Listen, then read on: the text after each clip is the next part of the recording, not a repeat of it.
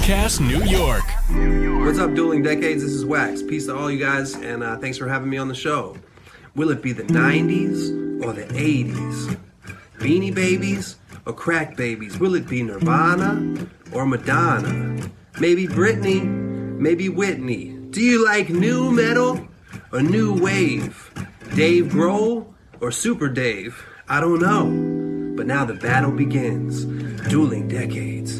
Let's see who wins. Dueling Decades. Broadcasting from the Podcast New York studios, it's another all new Dueling Decades, the adult only retro game show where the decades battle for supremacy because it's your history. We just fight for it. Welcome back. I am Marc James, and this week I'll be competing with the best of July 1986 alongside the other duelers and the decades they will be fighting for. First off, bringing the soulful sounds of the 70s, say hello to Mancrush. What's up, everybody? That's right. I have July of 1976. And before we get into the episode, I just wanted to give a shout out to our boy Andre Gower, who just suffered a heart attack. Uh, hopefully, you know everything is. It looks like he went home today, so that's good. But uh, head on over to his Instagram. He's having. He has a great attitude about this whole thing. Seems like he's showed a picture today of his shaved chest, and he was like, "Caption this." So head on over there if you're Monster Squad fans and you know Andre Gower. He's been on a couple of our episodes. And matter of fact, Marc was even saying like, "Why don't you contact Andre to be on this week?" Yeah. I don't know if that would have saved him or not, but hey, get get well, man. Get better soon. Also returning to the show after being mistakenly locked in the biodome, please welcome back Trevor Gumbal. Oh God, I was in there with Pauly Shore and Stephen Baldwin. It was a fucking nightmare.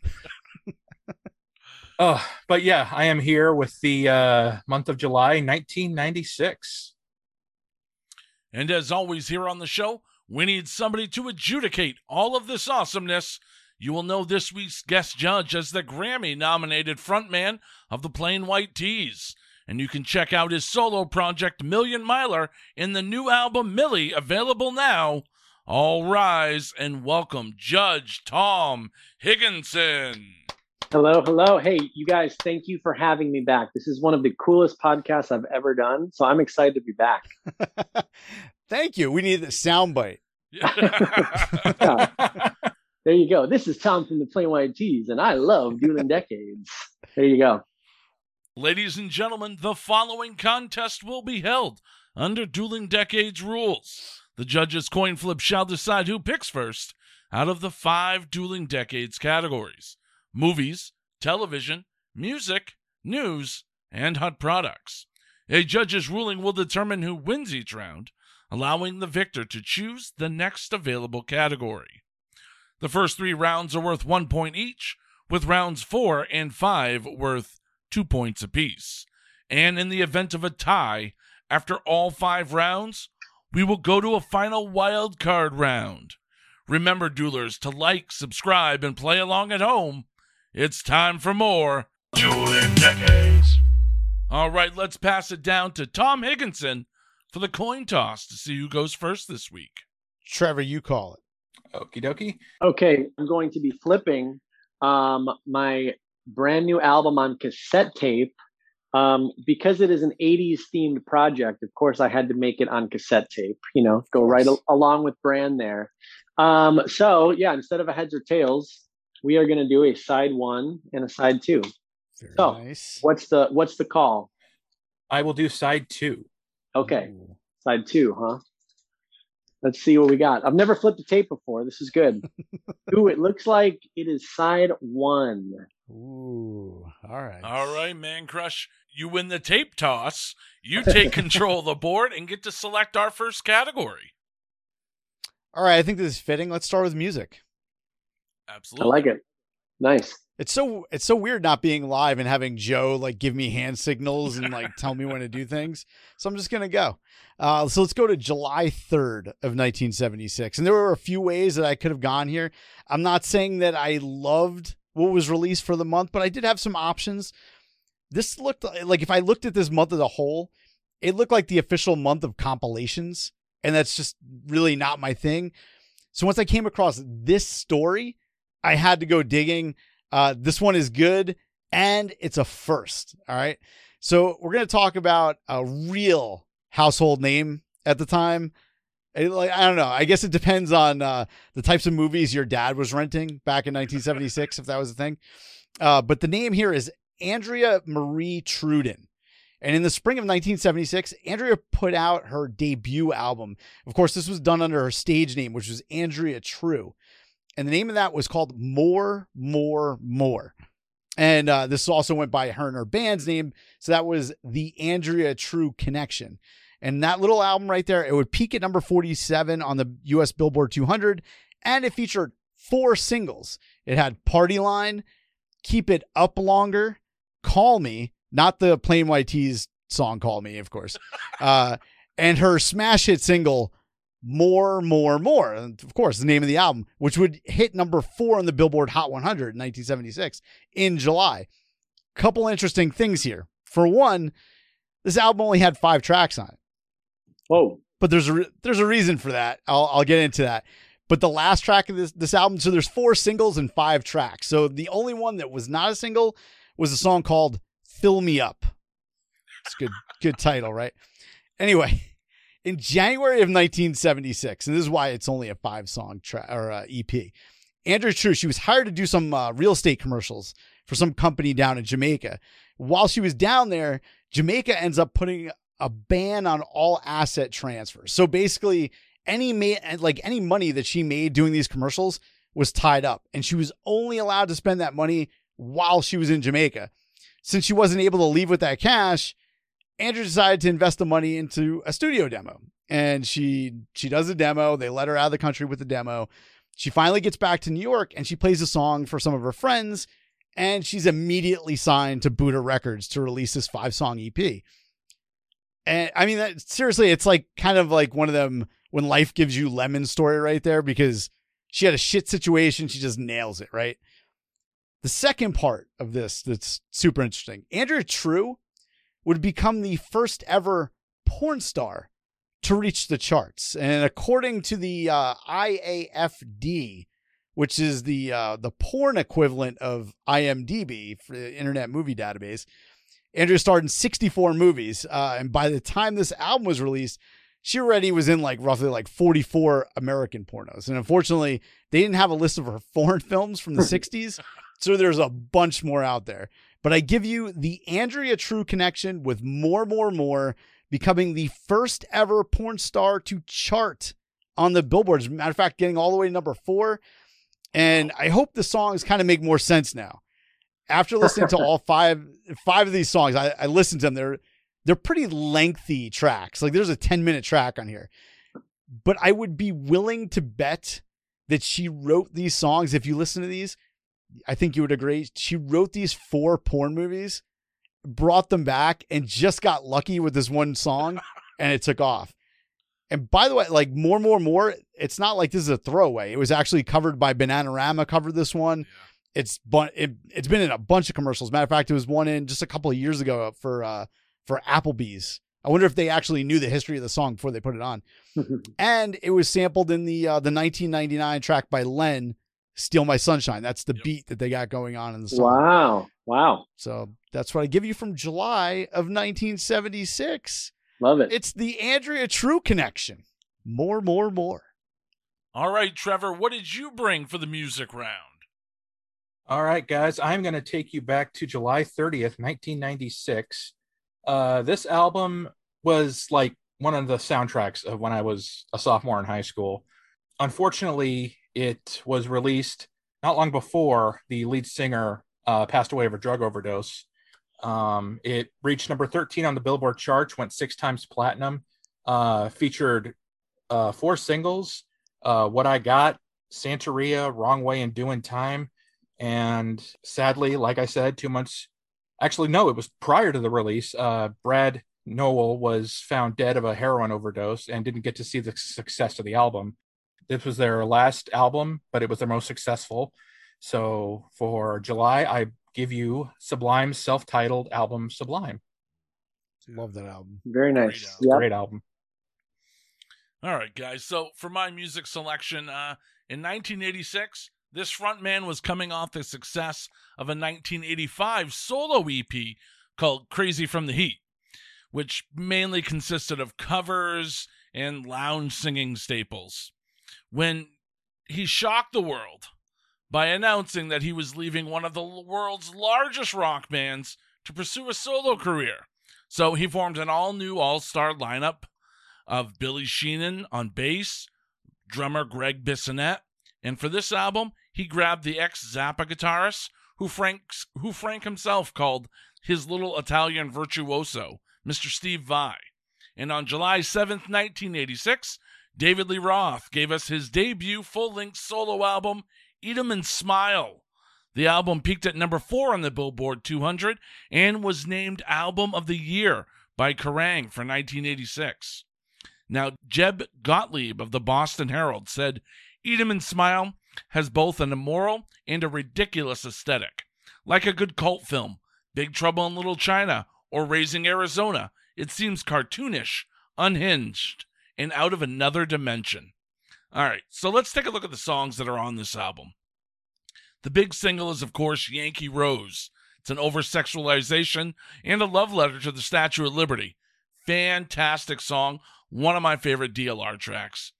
And Yankee Rose also was uh, Roth's third top 20 solo hit. It reached number 16 on the Billboard Hot 100 chart. All right, and then we're going to get to the up tempo Shy Boy. Now, this is where Steve Vai really dazzles with his solos and all his fills. All right, and if you liked Ice Cream Man back on Van Halen 1, then you're going to love the track I'm Easy. Uh, the Rock Soul Jam, Ladies Night in Buffalo, is up next. And then we got two of my favorite tracks on the album Going Crazy and Tobacco Road. And the album rounds out with Elephant Gun, Big Trouble, Bump and Grind, not the R. Kelly song, and a cover of the Frank Sinatra staple, That's Life. Overall, it's kind of like a fun party album, but what the hell? What, are you gonna, what else are you going to expect from Dave? So, Eat 'em and Smile, July 7th, 1986. Is this the one where his face is like painted on the cover? yes. yeah. all right, yeah. Let's toss it over to our judge, Tom Higgenson, for the verdict on the music round. Okay, so I will have to say, um, I feel like Marc. I love I love David Lee Roth. Uh, probably more of a Van Halen, you know, David Lee Roth kind of guy. Me and my son listen to Jump all the time.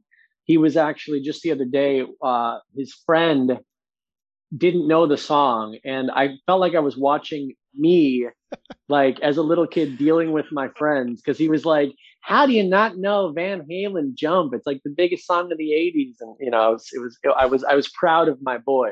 You know, schooling, schooling Very nice. his buddies on the '80s. Yeah. Uh, but uh, I think the David Lee Roth solo album, I, I was I, I missed that one. Um, so uh, unfortunately, I'm gonna pass on that one. Um, and now this is a tough one. So Adria True or Sublime. well, I mean, okay, so so Trevor, I feel like we're probably the same age because I was like in high school at that same time. Um, and as soon as you started talking, I'm like thinking, okay, wait, Singer died before you even told me it was Sublime. I knew it was Sublime, you know, Yeah. because I lived through that, and that was, man, that guy. Uh, what a voice, Bradley Nowell. I mean, unbelievable, and just the even the musicianship, like I mean, as like an as a you know musician and a producer and everything, like those albums, those Sublime albums, like no joke, they stand up 100% to this day. Just the Absolutely. production, the quality, the songwriting, the vocals, everything about those albums are really ahead of their time and really, really amazing albums. Um, so as much as I want to choose Sublime, um, I kind of feel like Mancrush's story. I didn't. I don't know who the hell Andrea True is or whatever, and I don't know the song more, more, more. But I gotta say, that is a crazy ass story. What a, what a, an, an interesting take. Like, so she's in Jamaica or whatever you said. She can't make any money, so she puts her money into a demo that mm-hmm. then she brings. So the demo tape she brings to the states and she i'm assuming i mean if she wrote the stuff and it's hers and had a big hit probably made you know a million millions of dollars off of so what an interesting that alone is is a genius move then throw in the fact that she's a porn star on top of it and all the songs like fill me up and keep it up or whatever the hell you're you know keep whatever. it up longer. Keep it up longer. Yeah i mean it all makes sense. What a crazy ass story. Um, and i think when you said you know the kinds of movies your dad rented in 1976 that's immediately where my mind went and i didn't think you were gonna didn't think you were going to take it there, but you did. So uh, I'm I'm going. There with weren't you. too many movies to rent in 1976. I After I said that, I was like, "Eh, the the selection was slim." So most like, and like the the like the crazy part was she went back to porn Wow. for for a couple. Uh, I I looked through her IA IF whatever the hell it's called, and uh, she had some films into the 80s Oh wow. and never duplicated that success. But uh, unfortunately, she died. I think it was 2011 or 2012 in Kingston, New York, which is not that far from me because she lived by uh, like around the Bethel area where Woodstock is. Um, but it said in the article that she lived off of the money from that track for the rest of her life. So she did pretty Yeah. well. Amazing. Yeah. All for some commercials. You win this round for sure. Sweet. All right, Mancrush. You pick up our first point. You take control of the board. What category are we going with next? All right, this is not common, but we're gonna go uh, movies in the second round here. All right. I want you guys. I want to see what you guys have here because, like, I went. I have July third, nineteen seventy six. All right, this is the bicentennial. I don't know if they were not thinking about releasing many movies in July because so much crap was going on with the bicentennial and the parades or whatever. Maybe they didn't think they were going to make any money back. So it was a little weird on the release, especially in terms of being like a successful movie and arguably the best Western of all time.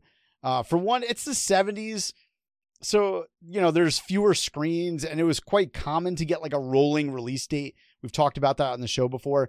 Kind of see how well the movie is doing and then put more prints out uh, as they come out. More theaters get them and then they spread it out a little bit more. So typically, you would get this on movies that studios are taking a chance on. I mean, shit, like even Star Wars was only released on something like 30 screens when that came out because they just didn't know. And this movie, it makes sense though because it's a Western. And in 1976, Westerns weren't exactly pulling in mass crowds anymore. It was more of like an early 70s, 60s thing. So, in spite of that, and seeing so many dates spread out through the month of July, I chose a sneak preview of this movie.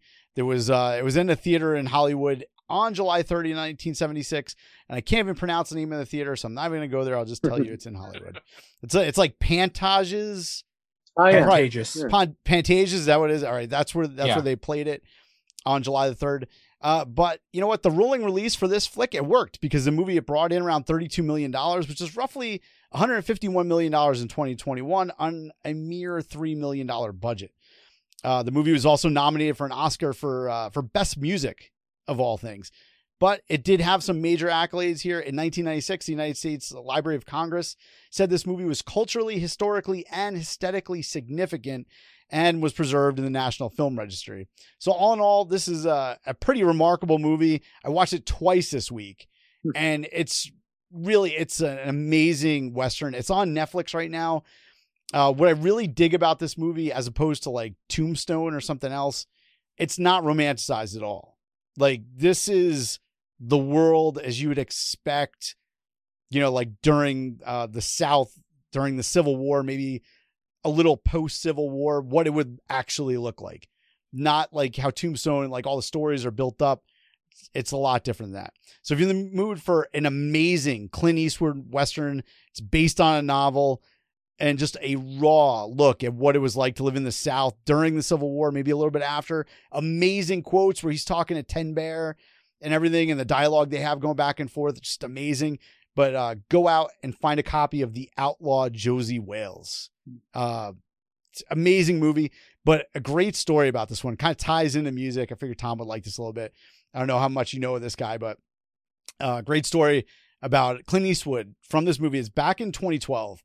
Uh, PBS did this series. It was called American Masters, and they had a show about David Geffen. Well, at the time, David Geffen was this uh, young Warner Brothers film executive in 1976. So David Geffen decided to tell Clint Eastwood. They asked, like, "What do you guys think about the movie?" It was like this round table. So he he looks at Clint Eastwood and he's like, "Listen, I enjoyed The Outlaw Josey Wales, but I would cut about 30 minutes from the film. And in a way that only Clint Eastwood can do, like glares at him and he's like, Oh, yeah, you go edit it. And then he just gets up, starts walking out of the room.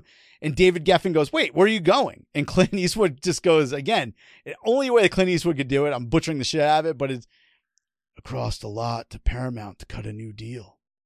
Wow. And then David Geffen was promptly fired from Warner Brothers right after that. Wow. Damn. Pretty crazy. I mean, he obviously went on to bigger and better things, but not his uh, shining light right there And uh, in 1976. But yeah, the outlaw Josey Wales. That's what I got. All right, Cool. Trevor, what do you have for the movies round? Well, for my pick, it was kind of obvious. July 1996, uh, open July 3rd, like Mancrushes. I'm just going to say right to it. It's Independence Day. Uh, Roland Emmerich, his opus. It, it's it's a such a good movie. It is so fun. Uh, it earned 104 million in its opening weekend, including 96 million during its five day holiday opening, which is in 96 especially is almost unheard of. And it made an extra 50 million on its opening weekend. It made over 817 million dollars at the box office. And i remember um, i had won a special uh, sneak preview pass to see this film and i remember when going to the theater and something happened that just doesn't happen very often. Something at least not something i had even experienced in my movie going years. People like were cheering they were applauding they were laughing they were going nuts for this movie. I'm like i have never seen this before in my life. This is awesome. This is this is why i go to the movies you know? The theaters around seattle where i live were doing round the clock showings of the film so people like would go at like midnight or 2 a.m to see independence day. Mm-hmm. After i saw the sneak preview i was like i, I want to see this again. So i went and saw it at the northgate which had a booming digital sound system then and it sounded great. And i saw it at least three times in the theater and the score by david arnold is absolutely amazing. It's so rousing and just old fashioned they just don't make scores like that anymore. Another thing about the film was like before there was even much footage they showed a super bowl ad for it and it didn't show anything except the white house getting blown up and that was like the ultimate teaser for people so yeah, my pick for July 1996 is Independence Day. I saw that four times in the theater. Not to one up you, but uh, amazing, amazing flick. It's so much fun. It's, you know, not critically adored, but who gives a shit, you know? And then the sequel came out. Oh god. I can I tell you a quick story um before we move on? Yeah. I had um I had a free pass to go to the movies and I went I'm like, "You know what? I'll just go see Resurgence. How bad could it be?" I was the only one in that theater. The only person in that whole fucking movie. awful. I'm sitting there I'm like I could be making snarky comments and no one would care, but I don't even I didn't even have the energy. I'm like, this is just boring. This is awful. It was so bad. There was no chemistry in that movie at all. No, none. And they pretty much they cut out Will Smith, which is like one of the lifebloods of the original. The best chemistry in the film is between Judd Hirsch and the school bus of kids, and that's it. You know, not even Jeff Goldblum could raise that movie into watchable territory, and that's saying something because I love Jeff Goldblum. So yeah, that was a disappointing. Well, good thing you had 1996. Oh yeah, All right, gentlemen. So I think for my movie's pick, uh, this is one of the few examples of a movie where the sequel is better than the original. You know, even though both of the movies are ranked among the 100 greatest of all time.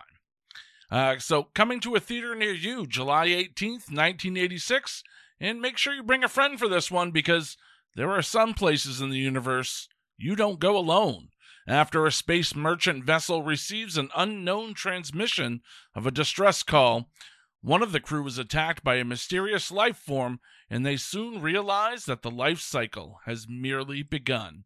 In Aliens, starring Sigourney Weaver, Lance Henriksen, Michael Biehn, and the often overlooked outstanding performance by Paul Reiser as just the absolute ultimate Douche. cocksucker.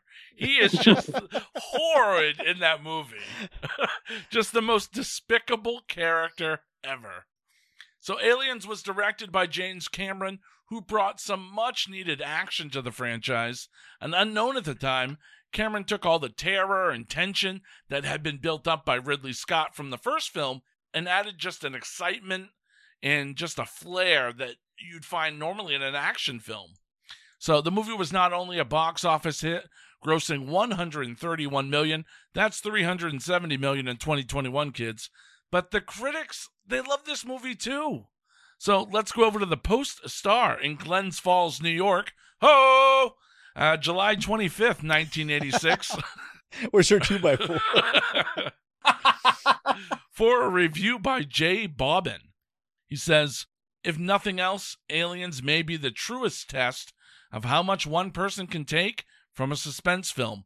Happily, though, the sequel to the 1979 horror film is much more than that. It's arguably the best realized follow up to her previous film since The Godfather Part 2, in terms of remaining true to the story and the characters that have already been established yet developing its own style and intrigue as it unfolds. And then he closes with Aliens is the perfect summer movie. It's sleek, slick, and built for speed. So I give you Aliens, July 18th, 1986. Game over, man. Man. Game over. You said that the sequel is better, right? yeah, I like Aliens yeah, I- more than yeah, I I'd like have to agree Aliens. Yeah. Yeah. I mean, Alien's great too, but it's kind of like we posted on our Facebook today. If if people aren't on our Facebook, go over there, facebook.com forward slash dueling decades. And we posted, uh, today was actually the 32nd anniversary for Lethal Weapon 2. Right. And it's kind of the same argument. Like uh, a lot of people like the sequel better than the original, but I always have, you know, like I like the originals better usually. But in certain cases, like this one, I think it's just a better movie. So I'd agree with you there. It's no Outlaw Josey Wales, but well, let's hear what our judge Tom Higgenson has to say on the movies round. Okay, so I consider myself a major movie buff. Like, obviously, I'm you know successful with my music and everything, so music is, it kind of takes the cake. But honestly, in my day to day life, I cherish movies eh, right even with music. Like, I I I'm just a huge movie lover. Um, so it is very sad. It's a sad moment for me to tell you guys that the three, well, two classics and one blockbuster, let's just say, um, that you guys have just presented to me. I have not seen any of those three fucking movies. Oh, oh my God. Dude. I know. I'm All right. Well, like- you have something to do after this. wow. Oh, for sure. One I after mean, the other. I will say that out of the three, um, I'm I'm gonna I'm gonna have to go with even even though Mancrush your story I love the story of the outlaw Josey Wales. Uh, I'm gonna have to go with Marc on this one just because out of those three, definitely on my list uh, to see would be Alien, the first one, and then of course the sequel. And it wasn't the third one. Didn't they bring in like Winona Ryder for that one, which sounds pretty badass as well? That was the fourth one. Oh, the, fourth, one. Okay. That one you could you can actually skip the fourth one. but Winona, Yeah. I got to see Winona, you know. Uh, so yeah, I'll go with Marc just because I feel like of those three movies, I feel like maybe Alien. I don't want to say it was like the most important, but you know, I don't know. I'm not a big Western guy. Clint Eastwood is a badass, but I kind of feel like you know he had those. I don't know. Is is is like Outlaw Josie Wales any different than you know? Yeah. Wasn't he in like the good, the bad, and the You, ugly? yeah, Those, yeah. You know. They're it's it's a lot different. Okay. They're they're different films. Um, it's not in the series, and the whole premise around it is different. Yeah. Okay. Um, I think like if you're not into westerns, it's tough. It, westerns I, I caught on to later in life, Like you know, when I was younger, I, I just couldn't get into them. It's kind of like country music. Like Dude, when I was younger, I was like, I was like, ah, I, I can't do it. But then as I got older, I was like, eh, all right, this is not so bad. Uh, it's kind of the same thing. So I don't know. Like, it's kind of a depressing movie, but it's cool. I don't know. Well, I know it's it's definitely. I don't want to give much away now. You haven't seen it. it's definitely a class. That's not the one. What's the movie where he's got like the steel plate under his thing, like the famous scene where he gets shot and he's got like the thing? Yeah, the- oh, Is that Th- Jersey those are all Rails or no? part of the yeah. Those are all That's, part uh, of the the '60s movies. the Sergio Leone, The Man with No Name whatever. trilogy. Yeah, Yep. yeah, okay. Um, well, yeah. So unfortunately, even though the story was great and I loved the David Geffen being a total dumbass and Clint Eastwood being a badass, but yeah, I'll have to go with. And, and you know, I'm I'm again, I'm right with you, Trevor, with the age and everything, and like Independence Day for some reason.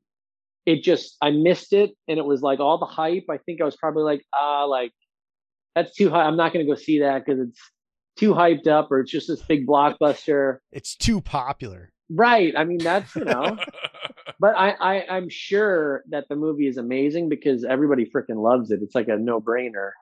But oh, Well, like a let me ask you then, because like you you even have a song named Parker Posey.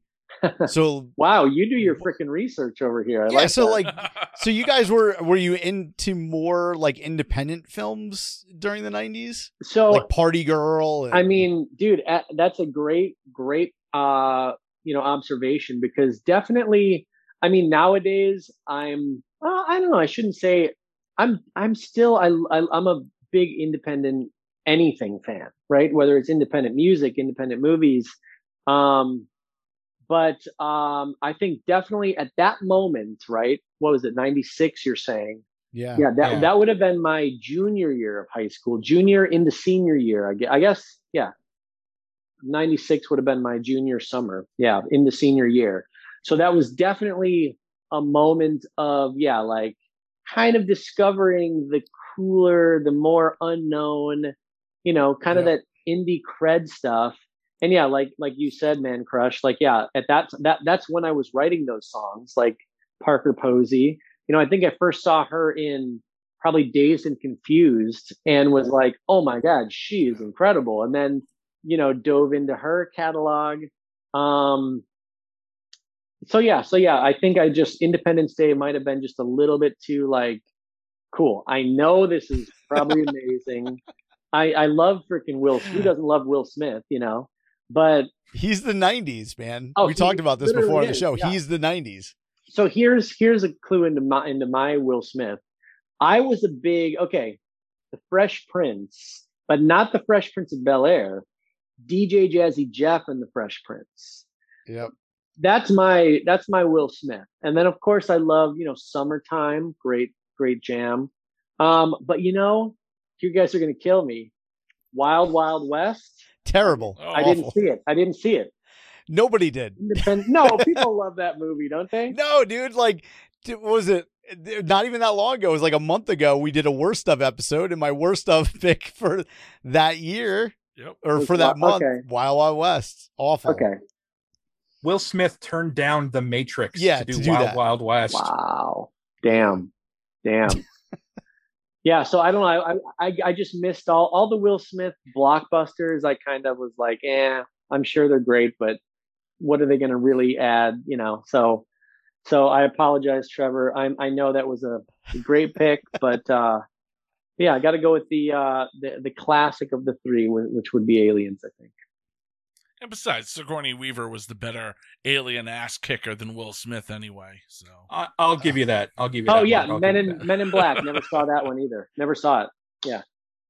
All right, gentlemen. So I pick up a point, tie this game, take control of the board, and we're heading into our final one point round, which is going to be the television round.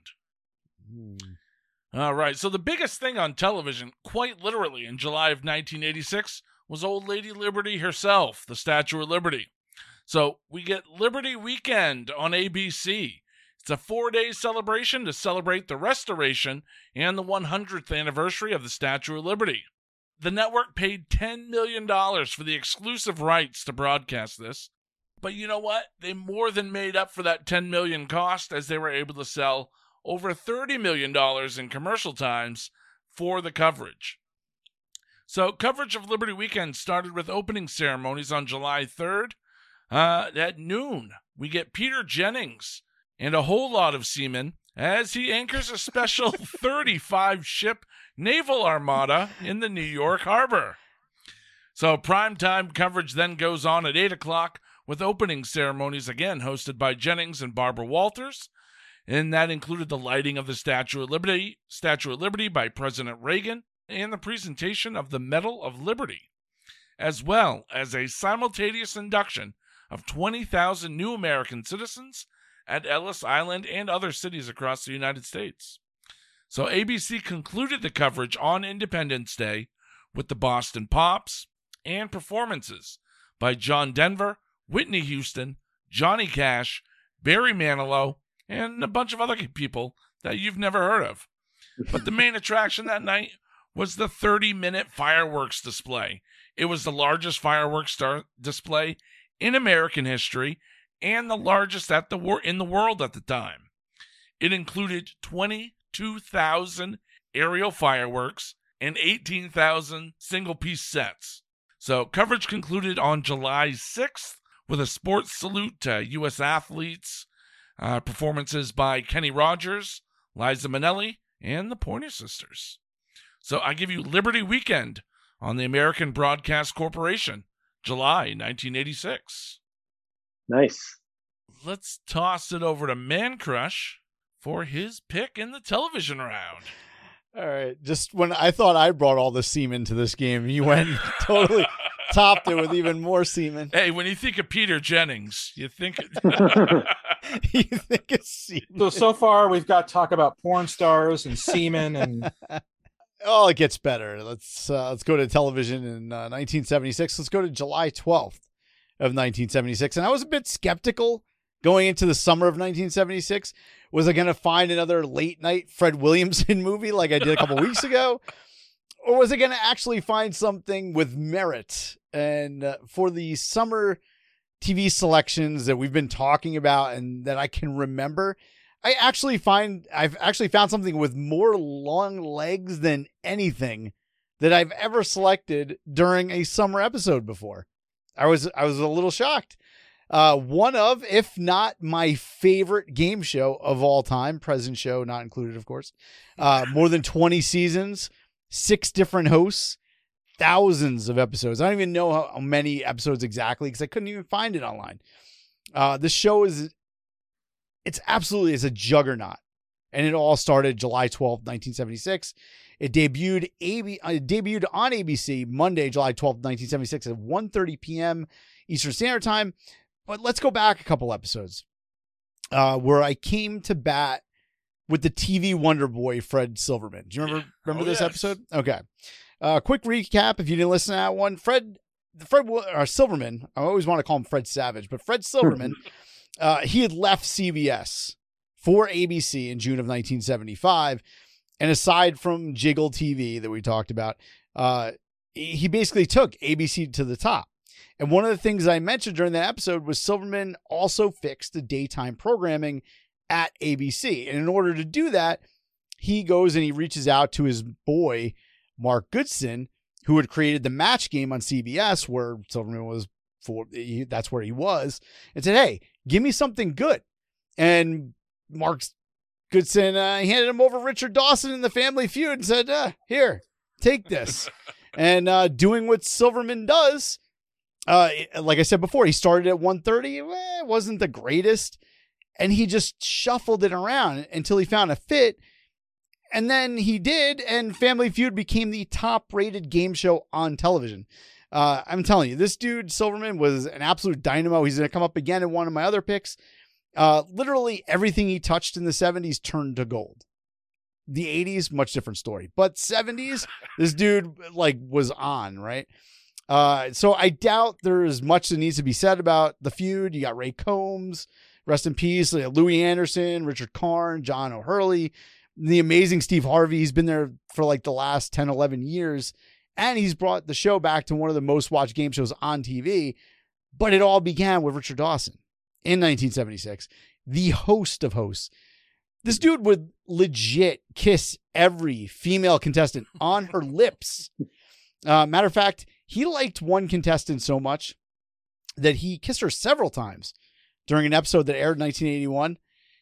After the episode was over, I think his family was on for like three or four episodes. They went on like a little run. So after they lost, she was getting ready to leave. He goes over to her and says, Hey, can I get your phone number to call you after this? and kind of like the way they made it sound, like kind of reluctantly, she like passed it over to him. But fortunately for uh for Dawson, she gave him the correct number. And this is a score for Dawson because she was 26 at the time and Dawson was like 51 at this point. Uh, like anyhow, he ends up calling her. They eventually get married in 1991. They had one daughter. Uh, the former contestant, her name was Gretchen Johnson, and she was with him till the day he died in 2012. Wow. All the way to the end. Yeah. Any hoot. I give you Family Feud, July 12th, 1976. Outstanding. All right, Trevor, what did you bring for the television round? All right. I also have another uh, television juggernaut that's been going since July 22nd, 1996, and is still going today and is still going as strong as it ever was. Um, launched the careers of many, many people, including uh, Craig Kilborn, uh, Steve Carell, uh, Stephen Colbert, Samantha Bee, Jon Stewart. You know, the list goes on. You know, uh, it originally was hosted by uh, Craig Kilborn. It premiered on Comedy Central, and common segments included "This Day in Hasselhoff History" and last weekend's top-grossing films converted into lira. Yeah, Kilborn was succeeded by said Jon Stewart and Trevor Noah. Uh, yeah, this show is still going strong. It's still as relevant today as it was. It, I think it's become a little less. Um, it still has a, an edge of satire to it, but it's not as satirical as it once was. But yeah, for my pick, I bring you The Daily Show, premiering on July 1986. Very nice. Very nice. Um, well, okay. So I, damn, these are some tough ones because I actually appreciate all three of these. Uh, unlike the movies that I was clueless, or of course I knew the movies, but had not seen them. Clueless was 1995. Oh, my bad. Yeah, yeah. yeah. Now, if you would have went clueless, I was right, right there with that one. Ah, man, I, I would say um, Daily Show classic, of course. Um, I almost feel like that is a little bit political for me, for my tastes. I don't know. I feel bad because all of, you're like right there with me, but somehow I'm just I'm just d- dodging all of your picks for some reason. I should have went with Sublime probably. That was great, but Tom, you got to figure though we we have it's not really our picks. Like we just have a moment in time, and this is what time gives us. This is true. I, I mean, you know, it, it is kind of is what it is. this is true. Um, yeah, when you when you I'll still buy your album. Don't worry. oh hey thanks. Uh, well, when you first started, for some reason, I was thinking, oh, it's still running now. The Simpsons came to mind, but I'm like, wait, no, that that was the freaking 80 end of the 80s, right? When the Simpsons started. Yeah. Um. Uh. So yeah, and I, as big of a, I actually have had friends who have been on Family Feud, um, which has been pretty hilarious to watch uh, over the years. Um, love that show, but oh, and by the way, is it Richard Richard Dawson? Right? Is Yep. he? Wasn't he in The Running Man? Yes, yeah. Yep. yeah. He was Killian. Dude, Yep. that was an amazing, amazing movie. Uh, and what a fun role for him, I'm sure, at the time. Yeah. Um, but for some reason, I don't know. I don't have as much of a tie to the, you know, the the Statue of Liberty or the restoration or whatever. But for some reason, back when I was a kid, there's something very like like it's this weird memory I have of like that that restoration, you know. And I think it was in that movie. uh Was it like Remo Williams or something? Do you guys know that movie? Yes. Yeah. Where he's like Yes. yeah, he's up on there and he's hanging off of it, and it's like at that time it was all, you know, like uh like the restoration was happening. It was yeah, exactly. Yep. It was all scaffolded up.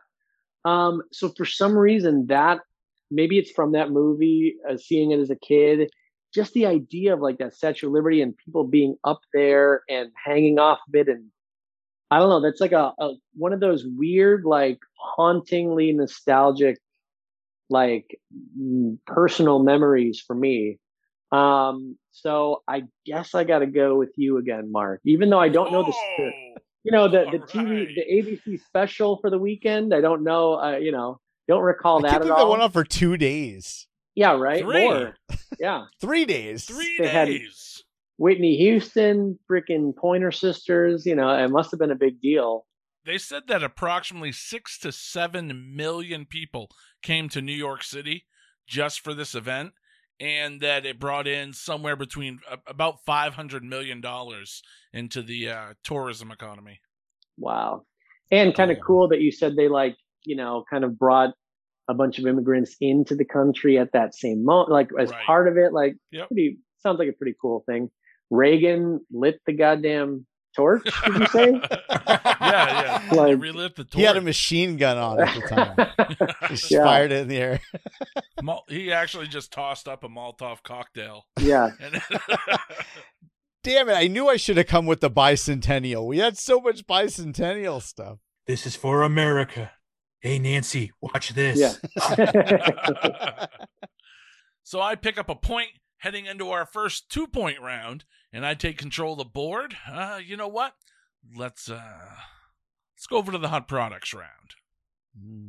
all right. All right. So for my hot product, we're gonna hop across the pond, and we're gonna spend 14 and a half pounds, which is the equivalent of 57 American dollars today, on some concert tickets to a show I'm sure everybody has either seen clips of or has seen this show in its entirety, as it's been released on CD, DVD, shown on television. It was even immortalized on the silver screen in 2018 in a film. So let's have a spot of tea, take our seats for a lineup that consisted of INXS, The Alarm, Status Quo, and Queen live at Wembley, Saturday, July 12th, 1986. Now, last week I talked about the final U.S. tour for Jimi Hendrix. Well, in July of 1986, Queen was in the midst of their Magic Tour, which would end up being the final tour with Freddie Mercury and bassist John Deacon. So, when you think of all time great iconic concerts, this is one that always comes up. It's Freddie in the yellow jacket. We've all seen it. So, the British press at the time, not so favorable, much like how they treated Jimi at the time. An article in The Guardian said that exactly a year ago, Queen's uh, set at Live Aid was among some of the best received music of the day. They played for 20 minutes. The show, which Queen are currently hauling around Europe, goes under the banner of the Magic Tour. It lasts two hours, and it's like falling up to your knees in quick drying cement. It seems like an unshakable argument for the restoration of, of the old 60s package tours. That's where you'd have like 12 or 13 artists all playing only like two or three songs apiece. So, although they continue to knock out the occasional memorable single, live, Queen is a, a compilation of stodgy English pop rockisms magnified and choreographed with a ritualistic thoroughness worthy of Nuremberg. So, that's pretty strong words. That's rough. Yeah. it says they come from a place where things like hip hop, reggae, and even punk never even happened. The article went on, went on to knock Freddie's showmanship and how the iconic call and response session he had with the crowd, they knocked that, saying it was inaudible and stupid. You know, just like they knocked Jimi. Yeah, Freddie was still at the peak of his game, and the fans loved him. They packed the event in that tour. So I give you the iconic show. It's Queen live at Wembley, July 12th, 1986. Too bad it wasn't live at Live Aid, 1985. Yeah, see, I like the Wembley show better. Do you really? I do. I like Wembley better. There's more showmanship, more pomp, circumstance. It's bigger Queen, way bigger set. Wait, so I, I missed the beginning of that. So they played for 20 minutes. They played for two hours. in the article, he was talking about how Queen at at Live Aid played for Oh, 20 oh, minutes. 20 minutes. Gotcha. Their okay. current tour is two hours, and he was complaining that it's too long. Come on, Yeah, Bullshit. Throwing the bullshit flag on that one. critics. Yep. All right, Mancrush. What did you bring for the hot products round? All right, so let's go uh, July 28th, of 1976, and we've we've talked about this TV show before. We've talked about this guy before, uh, for good and bad. And as I spoke about last month, this show was nearly on its deathbed at the end of the 1975 season after it finished 49th in the ratings, which is pretty damn low considering there was only three channels at the time in 1976. But once again, it took the TV boy wonder, Fred Silverman, to turn the show around and make this into a staple of American television. Uh, by the end of 1976, by the end of that season, the show it skyrocketed from number 49 all the way to number 11 in the ratings. And by the next fall, they would cement themselves as the top rated show on television. But aside from Silverman, this show was saved by Arthur Fonzarelli. Right after season three ended in March of 1976, people just could not get enough of the Fonz. I'm going to give you a little piece of an article that I found where they're talking about uh, some merchandise here. So, according to Allison Manufacturing Company, who had sold more than one, sold more than a million Fonzie T-shirts since the craze mushroomed in March. Of course, we're talking about March of 1976. Fonzie items are the single biggest item they have ever sold, especially within a four month period. Sales have surpassed merchandise, which displays Batman, Davy Crockett, which I get. Apparently, I had to look this up. This was like the biggest thing of the 50s, but blew past whatever they did with Davy Crockett and hosts of baseball players who were going on in the 70s. And they said eh, like a typical like fad based marketing of like a well known face typically has a life expectancy of about four months. However, the Fonzie stuff, it's creeping into its sixth month of cultdom. And this is part of the article right here. It says, in spite of that success, numerous Fonzie items have been released this month to wild success. Fonzie jewelry, a Fonzie guitar, and now a Fonzie 10 inch replica doll by Mego International. This is funny. Coincidentally, so this was also a contract year for actor Henry Winkler. So Winkler's character Fonzie, from the first season to now, is now worth three times what he was worth since the beginning of this show started.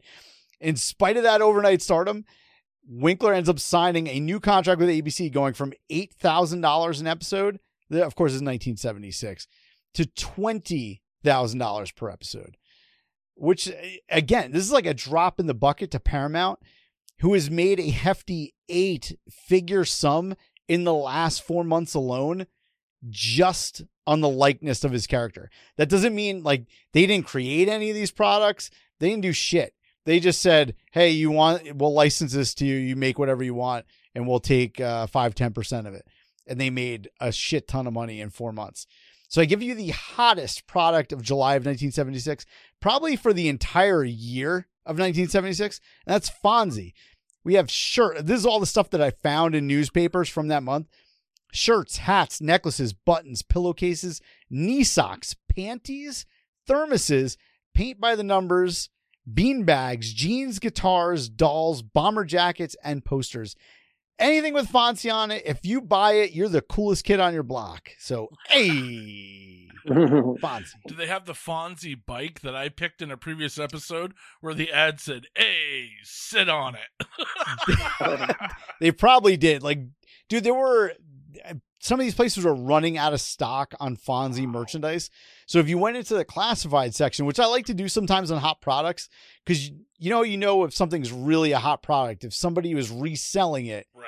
in the classified. So I'll go over to the classifieds and I'll see like if anything's popped up a few times. Dude, there was like Fonzie jewelry. That's where I found the Fonzie panties. Who was buying Fonzie panties? But apparently somebody was. Potsy. he was wearing them on his head. hey. All right, Trevor, what did you bring for the hot products round? Okay, well, how do I follow up Fonzie panties? this product was first announced in July 1996, and the co-founder Steve Perlman is credited with the idea for the device. Uh, he first combined computer and television as a high school student when he decided his home PC needed a graphics display. He went on to build software for companies such as Apple and Atari. While working at General Magic, the idea of bringing TVs and computers together resurfaced. Uh, one night, Perlman was browsing the web and came across a Campbell's Soup website with recipes. He thought that the people who might be interested in what the site had to offer were not using the web. It occurred to him that if television audience was enabled by a device to augment television viewing with receiving information or commercial offers through the television, then perhaps the web address could act as a signal and the television cable could be the conduit. This kind of was the godfather of kind of what we see today with like smart televisions and, you know, using our phones and having the internet basically everywhere we need it to be. This thing wasn't the hugest hit. It only lasted until September 2013. It later was absorbed into MSN TV, MSN TV. But yeah, my hot product for July 1996 is the introduction of web TV. That's right. Hmm. Papa Mancrush was uh, all over web TV. That's how we got online. Oh, wow. All right, let's toss it over to our judge, Tom Higgenson, for his ruling on the hot products round. Okay. Uh, well, I mean, again, Trevor, I'm sorry. Uh, the web TV, I don't think is. You know what? I'm out. Yeah. yeah. I don't blame you. On on this one though, I don't feel as bad because I mean, you you're we're dealing with the Fonz and Queen. You know, how can you really compete with that? Um, and honestly, I kind of feel I, I I'm gonna go just because on a technicality. Although, as soon as you were talking about one of the most you know biggest concerts of all time, I immediately thought Queen at Wembley. That's like I, I own the DVD upstairs, Yeah. you know? Like that's just one of those iconic moments in, in music history, live music history. Um, but I don't know, a ticket to the concert. I know it's kind of a product, but the, I don't know. I, I for some reason I'm drawn to the Fonz, the Fonz merch. It's just an interesting and I love the idea again of like I didn't realize that Happy Days was kind of like tanking. And yeah, the like first terrible. It was terrible. and then season. your uh your little your your TV freaking I don't know, Golden Boy was it what what did he how Fred, did he Fred Silverman. what is it just a matter of finding finding the right time slot for these shows or what Yeah, did he for for that one because that was already on ABC while he was at CBS. A matter of fact, he had Good Times on at CBS at the time that was head to head with Happy Days, and it was killing Happy Days. So when he got over to ABC, he was like, "No, no, no, no. let's move it." So they he, hmm. he swapped everything around, and, and I'm just picturing this is nine, you know, the 70s, 1975 or 76. He probably had like these billboards on the wall where he's just sliding in names. Yeah, And totally. he's like, nah, nah, we're gonna put this here, we're gonna do this, and dude just knew what he was doing. And then, like again, if you guys didn't, if you missed that episode, I think it was like a month ago, because it was a June. I had June of 1975 at the time, and I go all over all of the shows. Even when he, this dude was at CBS, this guy had Mash. Like Yeah. he killed it at CBS. And then he goes to EBC and he kills it again. Mhm. and then he goes to NBC in the 80s and just doesn't kill it. But he had a good run. He had a Yeah. kick ass run for a while. It's awesome. It reminds me of, of creating the set list for like a live show. You know Yeah, what songs how you're you gonna play, but it's like, okay, what's gonna what should we open with? You know, what what's gonna go good after that? You try to think of the flow of the audience. So I know it's totally not the same, but it kind of is probably a similar thing where we've got all these shows.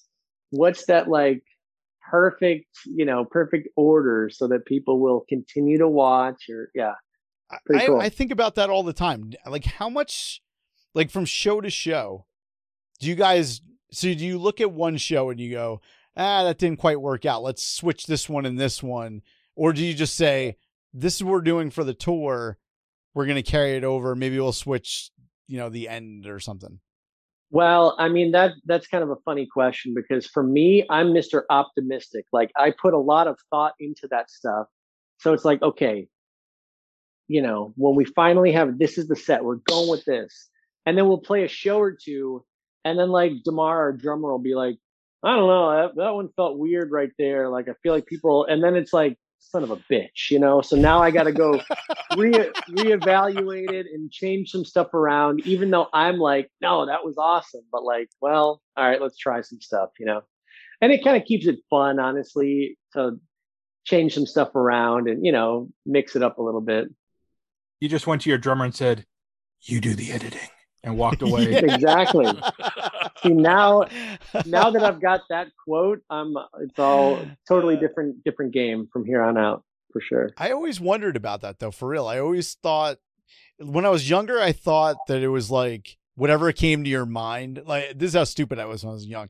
I was like, yeah, they just go to the show and then they play a song and they go, they turn around to everybody else because I think I probably got it from movies, which I got everything from. And I went, oh yeah, we're doing this one, and everyone was like, yeah, yeah, we're gonna do that one, and they play it. Totally. How often does that actually happen, or I- never? I mean, once in a blue moon, there'll be some request, or somebody will be, you know, requesting some song that's not on the set list, and we kind of, but it's never like a, all right, guys, we're doing this one, let's go, and we just all play it. There's never that moment. It's always like a, wait, do we know that one? Should we should we try it? I don't know. I don't remember the solo, whatever. Um, but if you guys have ever been to a Bruce Springsteen show, that is like literally like people will hold up signs and he'll be like, all right, we're doing that song. And the whole band, like, you know, he's the boss. So they've got to like know all everything and be super tight. And they just roll. And it's like a, you know, and then not only do they just kind of roll on like song requests, but then they'll also just like jam the songs out for like five minutes longer. You know, the song should be ending, but they're just like having fun jamming and throwing solos in and stuff. It's it's a pretty cool experience. So Absolutely. yeah, we need to include some of that uh, spontaneity that the boss brings for sure. That's why he's the boss. Exactly. Well, you were the boss of that round, apparently, Mancrush. We're heading into the final news round. All right, I'm gonna I'm gonna use the power that I have right now. I'm gonna defer. Oh, Ooh. all right. So I'll I'll use my deferral and I will go over to uh, Trevor. I'll give you a deferral right here. You can bring the news round. You can wow Tom because Tom was around in 1996. So maybe this is your round. I thought I had a good news story set up, but upon further thought, I thought, you know what, this is kind of a dark story. I don't think I want to bring this up. um, my news story was going to be the Olympic Park bomb, Oh oh, god! wow. Damn. and then I, and then I Wait thought a- to myself, At least you didn't. We, at least we didn't start the episode with that. Yeah. no, and then I thought to myself, you know what? Last time I went with a sort of dark pick, which was I think the Gods and Monsters pick, Yeah. I got so much shit from you guys. I'm like, you know what? I'm not going to put myself up for this again. So my pick, to quote Jeff Goldblum, these scientists in Scotland were so preoccupied with whether or not they could, they didn't stop to think if they should. this was the first incidence of cloning in history, uh, first mammal cloned from an adult somatic cell using the process of nuclear transfer. And it came from Dolly the sheep, named after Dolly Parton, because, you know, of course, you make that connection. Why not? yeah, Dahlia Sheep, born July 5th, 1996, at Roslin Institute in Midlothian, Scotland. Uh, died February 14th, Valentine's Day. Bummer. 2003 at Roslin Institute, Midlothian, Scotland. Um, she is currently at the National Museum of Scotland. Her remains are on display, which I don't know. I find that kind of creepy. Yeah, it's kind of. I don't know why. It's kind of weird. They got the remains of a of a clone dead sheep on display, and yeah, I mean, nah. So my news story is the birth of the first cloned mammal, Dolly the sheep. nice. Wow. Alrighty. You want to just skip and just pick one of theirs, Tom? I mean, Hey, It no, that's be a good one. better. I, I I remember. Uh, I remember as soon as you said clone, I I thought sheep. I, I remember that story for sure. Yeah, big deal. You know, it's funny. In my, I just found my high school yearbook after years, like a couple months ago. We found it in a box, and when they sold, I graduated in 1996, and at the end of the yearbook, they put like this year highlight section, and one of the pictures is of the uh whatever that. Actually, no, it couldn't have been. But I, s- no, because you were July of '96. yeah. So maybe it was when they were planning it or something, but that's definitely Probably. in there where they have the pe- pictures of the sheep. Because I remember seeing it in there. So she probably hadn't been born yet. But No, that was a big story. Mhm, yeah. Absolutely. All right. So for my news story, we're going to head over to the Palm Beach Post out of Florida, July 8th, 1986, where a headline reads Joyner shatters world record in heptathlon.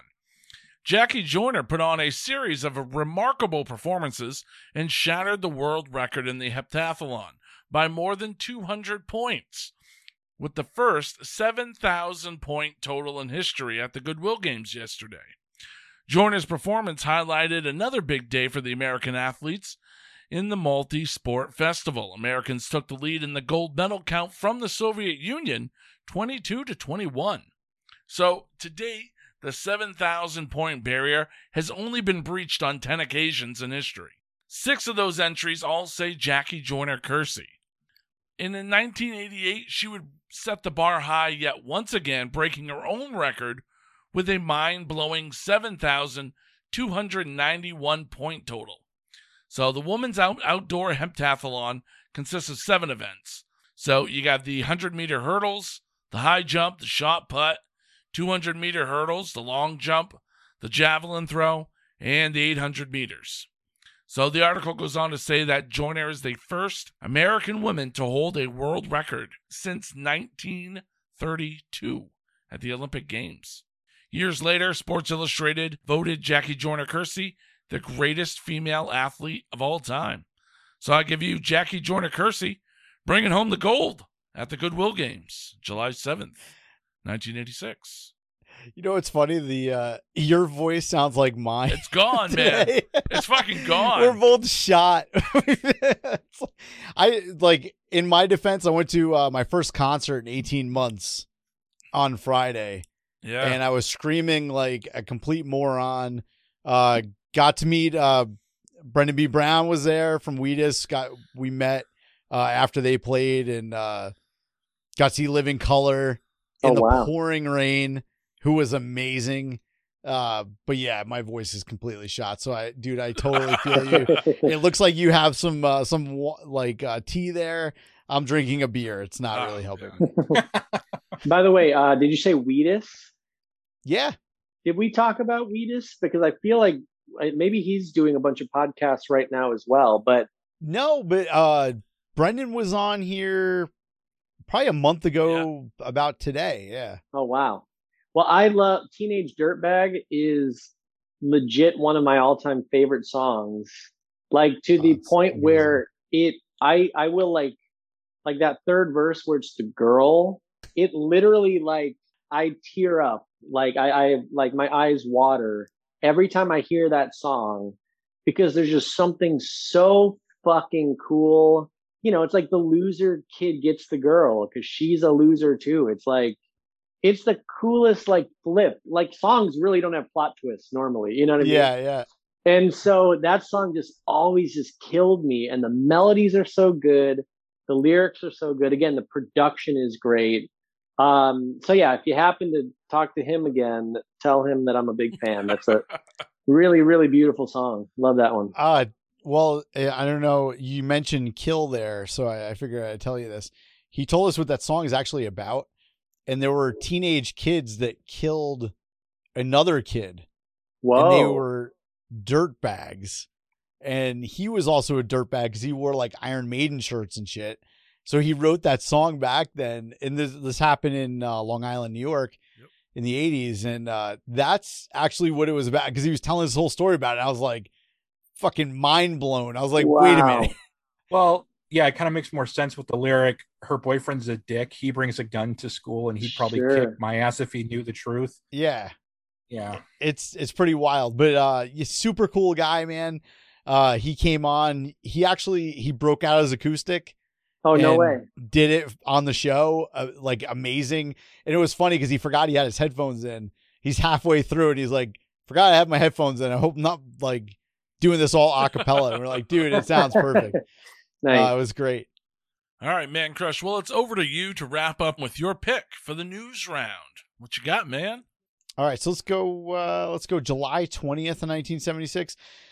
This one right here, it's shocking to me because of the time period. Obviously, I knew this happened, but until I read the full details, I, I never thought about how amazing technology was in 1976. Uh, but here's a story about NASA's Viking 1, which, if you didn't know, this is the first successful Mars rover ever. Viking 1, it would last on Mars for like six years until 1982. Uh, they had like a faulty software update or some shit, and it uh, it killed the satellite. It like turned it the wrong way or something. And they lost connection, and uh, years later, I'll get into the story in a second, but I found this interesting. I think it was like 2006. Uh, there was another observer, whatever, that was taking uh, photos of Mars, and they found where Viking One was in the area, and it was it was only like one kilometer away from where they thought it was in 1976, which is wild to me. Uh, but this article itself is just insane. Keep in mind, this is 1976. We're not talking about 2021. We're not talking about the 90s. We're about 1976. You know, like just think about the technology that we had in 1976. Video games sucked ass. Like we, we didn't have like we were listening to records. All right. So this is uh Viking 1 lands on Mars. Viking 1 rode a parachute and a cushion of rocket power to a smooth landing on Mars Tuesday and discovered a rocky, rolling desert with sand dunes under an unexpectedly bright, light afternoon sky. This is the most amazing part. Obviously, I can't show you the pictures of this because we're on a podcast, or you, if you watch this on video, maybe Joe will be so cool to throw these in. But Google the Viking One Mars pictures. They're amazing. These are they're two amazing black and white photos from this thing just setting down on Mars and taking photos and sending them back to Earth. And not only that, this paper that I'm reading this from was from July 21st, 1976. So they got these pictures back from Mars, 214 million miles away in 1976, and they're pristine. If you Google image it, you'll find them and you'll be blown away. Just keep in mind the year. Uh, but its first two black and white pictures displaying clarity never seen before from a robot explorer. It appeared as if they had been taken at a sunset in a desert in Nevada. It's a very exciting place, said astronomer Carl Sagan. His name should be familiar. Mars is an extraordinarily interesting place. The seven foot tall spacecraft landed only 17 seconds late after an 11 month voyage from Earth, 214 million miles away. Viking was quickly transformed into a nuclear powered science observatory bearing the flag of the United States and a bicentennial emblem honoring the nation's 200th birthday. Uh, there was another article that I found though that was even more interesting than that, and it was just the the response from around the planet at the time in 1976 that this was happening. Of course, you know we're in the Cold War, so the the first two con- the first country to come out was Soviet Union were like, wait a minute, we've done this already. We've done this already. Well, the thing was they weren't successful. They they did it, and their their rovers just like shit the bed like immediately. So they're talking about these two other rovers that they had because they had two of them at the time that made it, and they completely sucked, and nobody cares about them because didn't work. Uh, but then you had France. They had the prestigious Le Monde, which is like a gigantic newspaper, uh, reporting that the Vikings landing in a three column front page headline. And then uh, you had a Dutch radio report on Viking every single hour. And the Dutch evening newspaper, it splashed across their, the front page. Same thing about the lander. Uh, in Venezuela, radio and television stations provided periodic bulletins all about the lander after the morning uh, is landing. And then in Mexico City, uh, the newspaper El Universal uh, Grafico, uh, their headline said "Triumph of Earthling Science," which I thought was awesome because it's really what it is. Like, yeah, United States did it. We we put this this rover on Mars, but it was really an accomplishment for everybody because I'm sure you know, being in the United States, we had people from every country that were involved in this, and this was actually. Uh, according to this article, the Mexican newspapers treated the Viking landing as bigger news than the Olympics that was actually going on in July of 1976. And if you notice, I didn't mention the Olympics one time until now, and it was dwarfed by this story of the Viking one lander. Uh, so it just goes on and on. There's just praise from all around the world that you know this was happening, and of course we, look at it now. We've had tons of rovers since then, not tons, but several rovers since then go there and you know do all this stuff on Mars. I'm not a scientist, so I don't know what the hell they're doing, but it's amazing how far this thing is away. And in 1976, we're sending these pristine images back of what it looked like. And now we look at these and we get them from the rovers that we have up there now. We're just like, we t- kind of take it for granted because we've seen them our entire lives. But 1976, nobody knew. What did you know what was going to be on the planet? This thing landed, and everyone was probably like, "What's there? Like, what? What is it's going to show?" And then it shows like a desert, you know. but it's just it's pretty wild. But yeah, it's the uh, the Viking one landing. Very cool. All right, let's toss it down to Tom Higgenson, our judge for this episode, in his final ruling on this game. Um, okay, so I kind of like give could give two shits about news normally, right? So when this was the last category, I was kind of like, oh great, here we go. Can we do movies again or something? You know? but I gotta say that all three of these, I was like, these are these are some great, uh, you know, great moments in history for sure. Um, I'm a big. I actually, uh, you know, I told you guys I've got my Million Miler, my 80s solo project. Um, so I'm, you know, it wasn't was FloJo, right? Wasn't that her nickname, Jackie Joyner Kersee, right? That was no, that was actually her sister-in-law. That oh, was for like real? a whole family. Yeah. Oh wait, Florence Joyner. Yeah, right. yeah. She Okay. married her sister. Right. Sure. Okay. So anyway, super like like uh iconic, I guess apparently family, but you know, those names are names that I haven't heard in 30 years, but yet instantly I'm like, oh yeah, you remember that because it's such a Right. big deal. And and she was obviously a huge deal. Um apparently I was too young to understand that that was two different people, but that's okay. um so you know that definitely uh you know hits a soft spot with me with the 80s thing and that nostalgia. Um i've also got my my record label that i put out these albums on is called humans were here. And we have you guys probably can't see this but our logo is like a little astronaut humans were here. So you know the uh the viking all of that that's super interesting to me. Just the the just the the the fact like you said the technology in the in the 70s is sending pictures back. We're on mars. What the hell's going on? The the just the the the exploration of the unknown is just so fascinating. Um but i don't know maybe it's just because i feel bad but i mean i don't know dude dolly the sheep that was a big ass deal and I remember that happening. And I mean, I kind of feel like to this day, there's still everyone in the world is still conflicted. Like cloning, like, is it is it going too far? Is it, you know, can we use it for good? Is it like, you know, sacrilegious? You know, there's so many levels to the idea, even the, just the, the idea of cloning um and the fact that yeah it all started with your story so trevor i'm, I'm going with you on this one that's a hell of a story man that's a great one so yeah I don't know why people are against that. Like, just do it. I mean, well especially like over this past year with like COVID and everything. Imagine you could just clone like it's like ah, sorry, or whoever died. We're just gonna clone them. Like, oh okay. They did clone Helen Hunt and gave us Leelee Sobieski. I Um, don't think that was real. They cloned Jeffrey Dean Morgan and we got Javier Bardem. Uh, no, it's backwards. I Oh, think we started with with Bardem. we started with Bardem. They gave us okay. what are the scores i was even trying to think i'm like wait i don't even remember who's winning right now It or is, what it is currently two to two to two. no Ooh. shit wow I didn't think I'd need this. so we're gonna head to the final wild card round. We'll try to keep this one brief.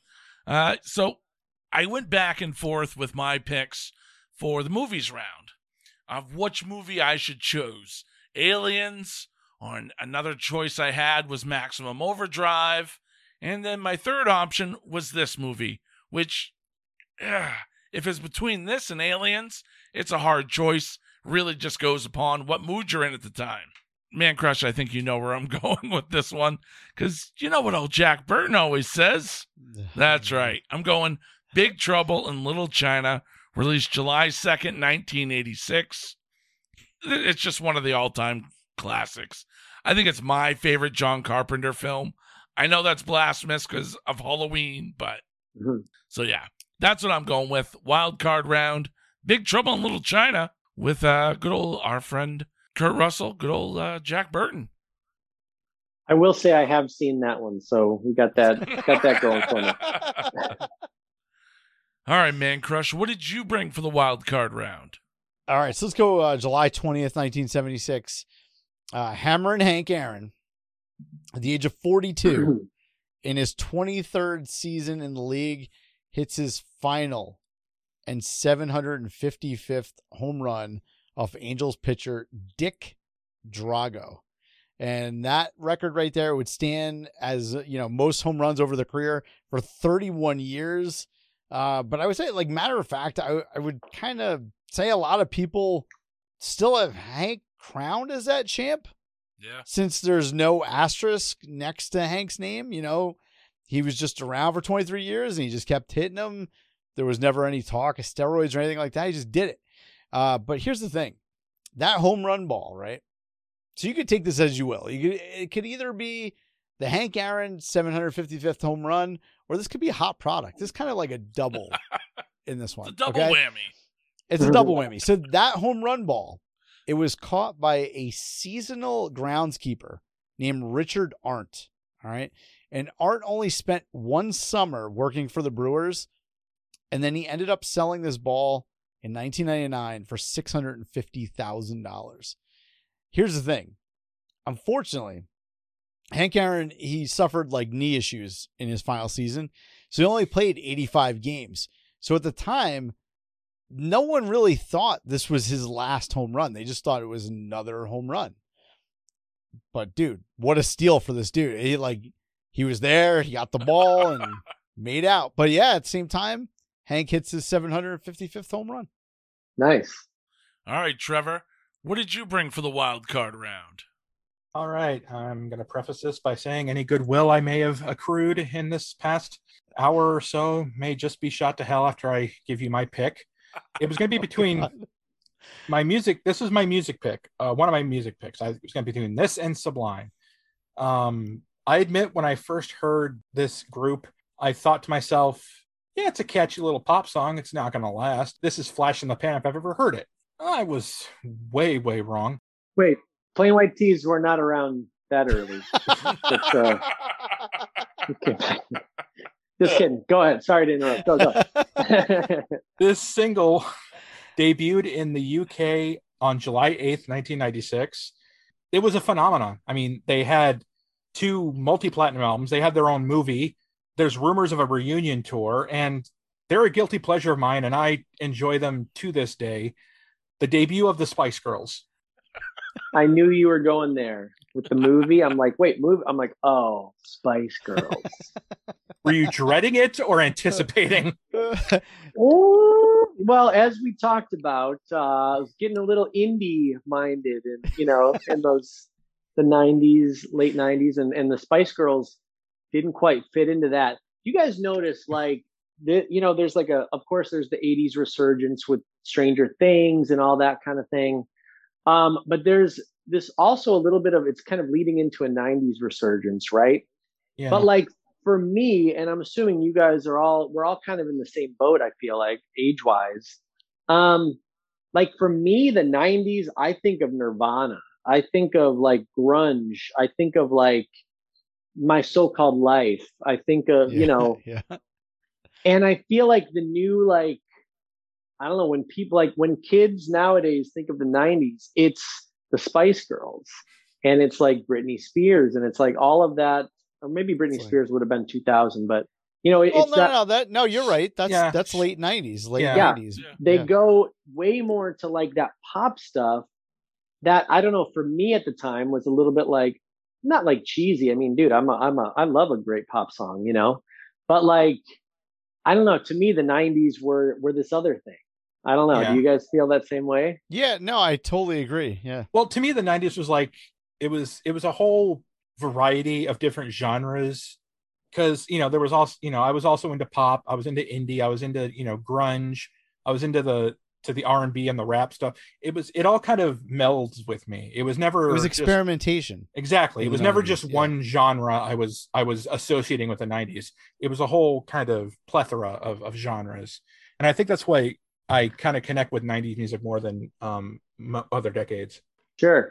And I mean, I think that started because nowadays I feel like you you got you you- every, everybody listens to everything, you know? And I feel like definitely back in the day it was you were like a punk rocker or you were like, you know, an indie kid like you wouldn't listen to the Spice Girls, but I feel like you still knew that the Spice Girls were were fucking good. You know, you still knew those songs were great and i kind of feel like that started like slowly kind of closing the gap where you could have you know like a machine gun kelly right next to drake right next to i don't know whatever rock you know the foo fighters or something all on the I think same it, don't the you think it's an availability thing though? Uh, comparative. If you look at you know over time how we consume music now, so we consume music now. Like I just I talked to a friend today. He, I swear to God, he sent me a picture and he said I'm burning CDs for my party on Saturday, and it was a picture of uh Slaughter. It was a Slaughter burn CD. Hold on. wow I'm. Hold on, let me grab exactly what it was. Yeah, it's a Slaughter Burn Stick It To You CD he sent me, and he's like, "I'm burning CDs for my party on Saturday," and I was like, "Dude, you want me to just like, do you have like a Bluetooth speaker?" And he's like, "No, all my stuff is old. All I have is wires." huh So, like, don't you think like at a point, like how we consume music, kind of changed what you listen to? Because if you were listening to like a pop radio station, that's all you knew. Yeah. sure You know, like you you probably never changed the dial to something else. And if you did, you just changed it to maybe like an alternative radio station and that's all you listened to. It wasn't like you were like continuously moving back and forth. Whereas nowadays we can just, you know, our kids, like I look at my daughter's 15 and she could just throw on Spotify and go from one genre to the other Yeah. seamlessly, not Totally. need to own anything and kind of cross genres and it's like you know it's completely there's all the lines are gray like do you do you feel like that like especially as a musician do you feel like that affects music in a good way or a bad way like yeah everything's kind of like this like where are we going Totally. I feel like that's a good point. Like you had to literally invest in the artist that you liked Yeah. or the, the genre that you liked, you know, because the only way of hearing these artists were to buy pay fifteen dollars for the CD, you know, Mhm. back in the day. Or get into a Columbia house Yeah, oh Right. god, yeah. And then you get Well, they also had uh they also had singles, uh, those little Mm. true. Yep. yeah. True. So I had a lot of those. So I yeah, I kind of went from like like when I was in junior high, I was all about like Kris Kross and Boyz II Men and you know, like I said, the Fresh Prince was probably right around there. Um and then yeah, once I got into high school, I was just like, you know, Pearl Jam and Nirvana came along. Actually, I, I guess they were out already, but they were yeah I think my ears, I was like, I'm like grown up now. I, I my tastes are refining, and I, I understood them all of a sudden. Um, but yeah, I was like all about. It was like that was my world. Started going to concerts, you know. Started just living that like that alternative rock scene. Like that was that was that was what I identified with. All my friends, you know, we just go to concerts every weekend, and that was our life. Um, so I think that there was definitely a cool, there was a, you know, it was, it was a great time and there was a place for that. But to answer your question, I kind of, I mean, you know, you can't really argue with the convenience that you have now. And as an artist, I mean, of course, I'd rather have a million people pay $15 for my album sure. but but I mean, if if if a million people go and listen to a song on their Spotify, or you know, make throw it in a playlist that they have that they listen to when they go to the gym, or they listen to when they're on some road trip with with their family or with their buddies or whatever it is, it's like that's just you know you can't really argue with with technology with progress Um, so I mean, I just I see, I see the positives, I guess, as an optimist. You know, instead of being like, "Damn it, I don't get paid as much," or you know, it's worse for I the artist. Sell It's like- ten million albums. Very old old man yells at clouds. right yeah I, I- I would rather like embrace it and um you know just the fact that like yeah like you guys right now i mean if you wanted to listen to million miler you you easily could in five seconds from now you could be listening to it whereas that's never been the case before. That it was impossible before i guess before itunes. You know you'd always have to leave your house go to a store or do the columbia house which was obviously a ponzi scheme. But um yeah the, the convenience is definitely like unparalleled. Like you kind of can't beat that. There you go. There i am. See? I'm on your phone right now. Um, it's funny for uh, one of my buddies back when Hey There Delilah was blowing up. Um, they were like, they came up with the most genius pickup line. They said like, oh, you should like go up to girls and be like, hey, like you probably already have me in your phone because they had like Hey Delilah. But that that's just it's the the the beauty of it is that anything is accessible um and yeah i mean as much as like of course i would love to get paid more or i would love to you know all of those streaming services they should probably be a little bit more artist friendly with their you know royalties and stuff. I've heard. I've heard it sucks. it sucks but i mean but again it's like like i said you can listen to me right now if you wanted to so that that convenience and accessibility is kind of that's pretty magical so you can't Hon- really argue honestly, honestly, Tom, like what weighs more to you? Like the fact Oh, that somebody could just pick up a- their phone and million- listen to you. Yeah. one million percent would rather have like a million people listen to my song or know know the song or like connect with the song right like that's that's the the utmost success to me like the fact that like a song like hey there delilah like it's not just like oh yeah that's i remember that song that was you know heard on the radio people like have a connection I know not everybody, of course, but like, like that's people's favorite song. You know what I mean? Yeah. It's not just like a song that was hot on the radio for a second. Like people fucking love that song and really connected with it. That by far outweighs anything. The fact that I made some, you know, a piece of art that that really made people's lives better in some way. You know, that's that's the real level of success to me. So to answer your question, yeah, the fact that million people right now could listen to my song and or have access to it way cooler than you know selling a thousand albums because I'd make more if you know selling a thousand Right. albums than a million streams, but I'd still rather have the rather have the million streams because you know you, you make art to to get it out there and to connect, you know. So that's what it's what it's all about for me. Did you ever think about how many dudes got laid by girls named Delilah because they played that song to them? dude for sure and i'm i'm always dude the, the stories i've heard are, are so great like people always like some dude will tell me yeah dude like i lost my virginity because i played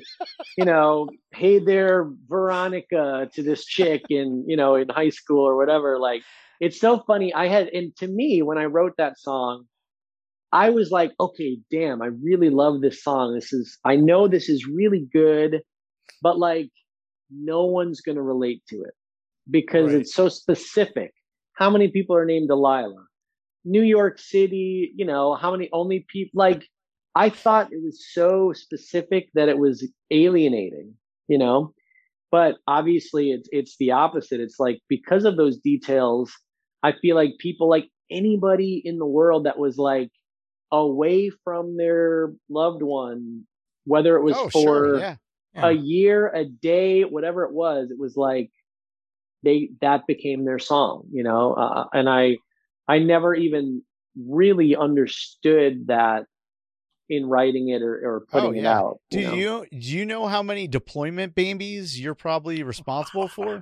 dude absolutely that was one of the biggest things we we've done we've been able to do some of those like you know um it- we we, we have played in navy bases and all things like that all around the world and that was a mind blower to me. Like these, you know, you would think I would have nothing relating with these big army army dudes, you know, firing guns and working out all day. But man, like they were like, yeah, like that song, like when I had to leave, you know, away from my girl back home, like that song was like what kept us going and what kept us and I'm like just mind blown that like, man, I had no yeah, no concept that it would t- it would reach just that that far in into like somebody like that like in my mind probably not going to relate to but whatever story i told in that song whatever you know those lyrics they like i don't know they made it easier for a guy to be stationed somewhere like defending our country like yeah. i helped that guy somehow that's it's pretty pretty I was a couple yeah. years off from that when I deployed in 2004. It was uh, Three Doors Down, Here Hmm. Without You. I think it was the name of the song. okay so sure if I had deployed a couple years later, my daughter might have been named Delilah. would have been delilah nice even though her name now has nothing to do with Three Doors Down. But you know, it's it's one of those things. But I know Mark's giving me the signal. What do you think for the the wild card round? And then we'll we'll we'll continue this. Well, you know what? It really doesn't matter because, as Red Foreman would call me, I'm a dumbass. I read the score wrong. You know, the the hot products round was actually worth two. So, man, Chris, you won this one. We never even Ah. had to go to a wild card, but we Wow. did anyway. Yeah, we did anyway. We made it fun. That's right. And you know what? Just to be fair, I would have probably. I was just at a Cubs game last night, so I would have probably went with Mancrush anyway, with the uh, you know the home runs and everything. So there you go. Nice. And to show that there's no hard feelings, Tom, I did just buy a copy of Million Miler, the cassette album. No kidding. Nice. Oh, nice. Hey, thank you, thank you. Do you have a cassette player? Yeah, I do. Oh, awesome. Look at a That Walkman. makes it. You have a Walkman still that works? Mine doesn't work, but I do have a cassette player. no, no, no. I have a I have this LP CD cassette player I got for Christmas last year. So Nice. Is it Crosley by any chance?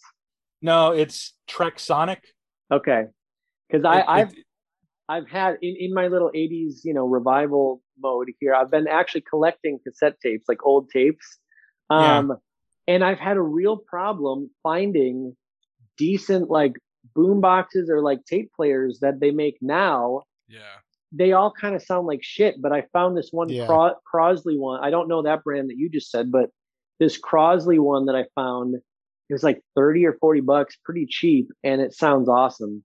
Uh, so yeah, it is kind of a kind of a hard struggle to like find a good tape player right now. It's Well, I- crazy. I heard I heard the reason that cassettes kind of sound like shit in, in recent cassette players is that they changed the mechanisms in them. Wow. uh, around Huh. like the 90s or something like that. They changed the mechanism and now it just makes the it makes the sound just completely not as good as it used to be. Um I could have been I I don't know the exact date they switched up the but that's why a lot of people will go to like thrift stores for like the old boom boxes and just use those or fix them up. totally. So, That's interesting. I didn't know that, but that totally makes Mark has a pretty sick one, actually. Do you saw that double deck? I yeah, I got I got I got three of them. Oh, wow. My- Mark has a pretty sick one. I had to get a dual deck because you never know when you gotta want to make a mixtape. you know? exactly. Yeah, Yeah, or if you want to record You something off the know. radio. Yeah, yeah. for sure, for sure. I'm totally totally like John Cusack and High Fidelity. Just just make a great mixtape. Oh yeah.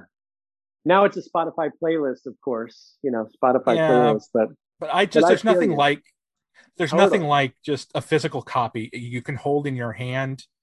even just And- writing out like the song titles and stuff on Yeah, that little like exactly. Yeah. yeah. Oh yeah, totally. Oh yeah.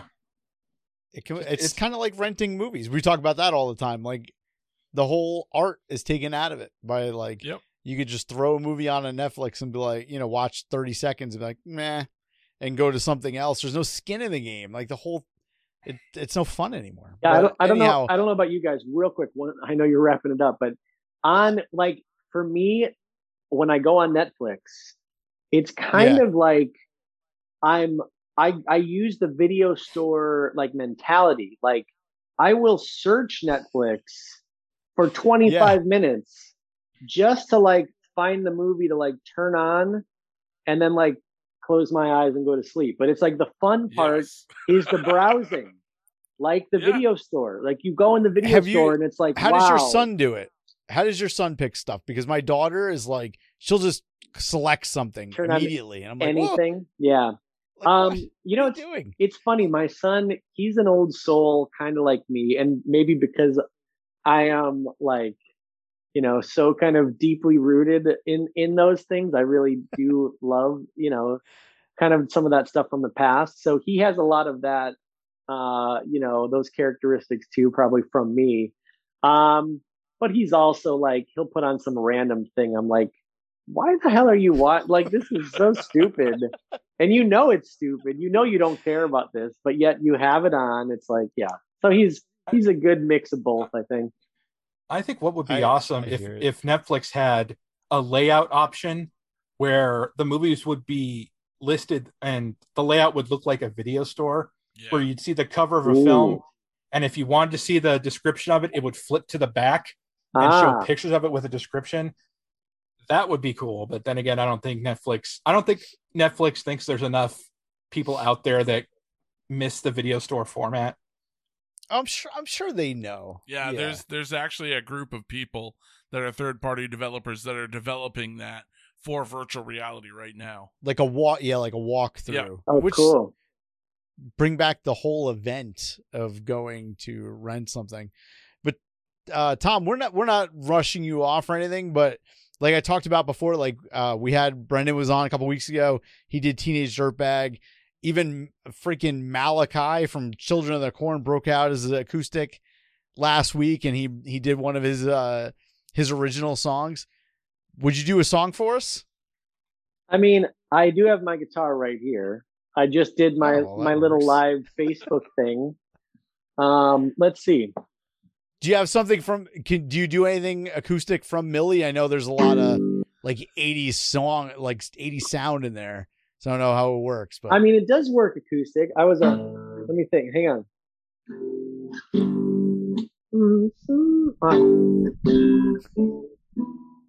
So I'm, I'm just a teenage dirtbag baby. I'm just a teenage. It's in the wrong key, I think. Baby, listen to Iron Maiden, maybe with me. Ooh. Yeah, right. Anyway, that's my my Wheatus for you guys. I'll play that for him when he comes back cuz he's I just talked to him on Friday and he uh, for everybody listening, he uh Brendan wants to come back. He's like, "Dude, that was so much fun." So Dude. eh, Brendan will be back also. Just like me, my say, you know, once is never enough. I, I love you guys, and, and this is such a cool cool concept for a podcast. It's so fun being being the judge. So so thanks for having me on. Thank twice. Yeah. Thank you. Thanks for coming, dude. Um, let's see, uh, a Million Miler song. Um, I mean, they're all. I still write a lot of them just on acoustic guitar, so they would all translate. Um, I love I love Zuma Beach because it remi- I don't know why. I probably because I read an article about the Beach Boys in Zuma Beach at one point. So it reminds me of that, even though it's like an 80s sounding song. Um, I don't know if you could do that one. sure. Okay, Zuma Beach, Million Miler. If I can remember the, my own damn words, here we go. Such a beautiful night, you make everything right. 2 a.m. and there's no other car in sight. We're just driving along with the radio on. Past the road sign says Malibu's overhead. At this time of the night, everyone's in bed. We'll get gas at the shell, have the time to myself. I wanna kiss you under the in Zuma Beach. Let's throw a blanket between the car and the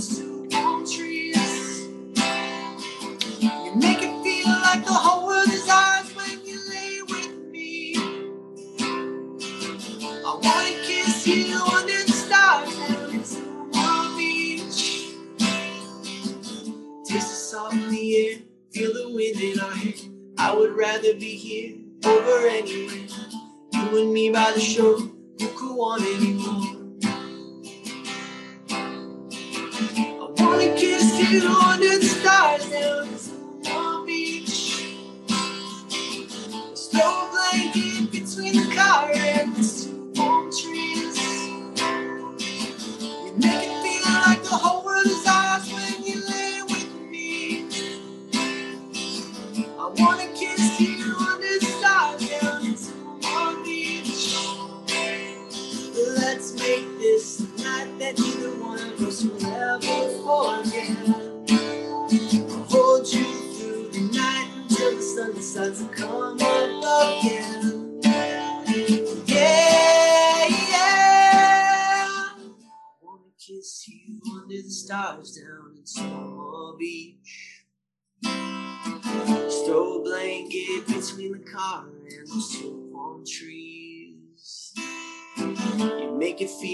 the whole world is ours when you lay with me. I wanna kiss you under the stars down in Zuma Beach. I wanna kiss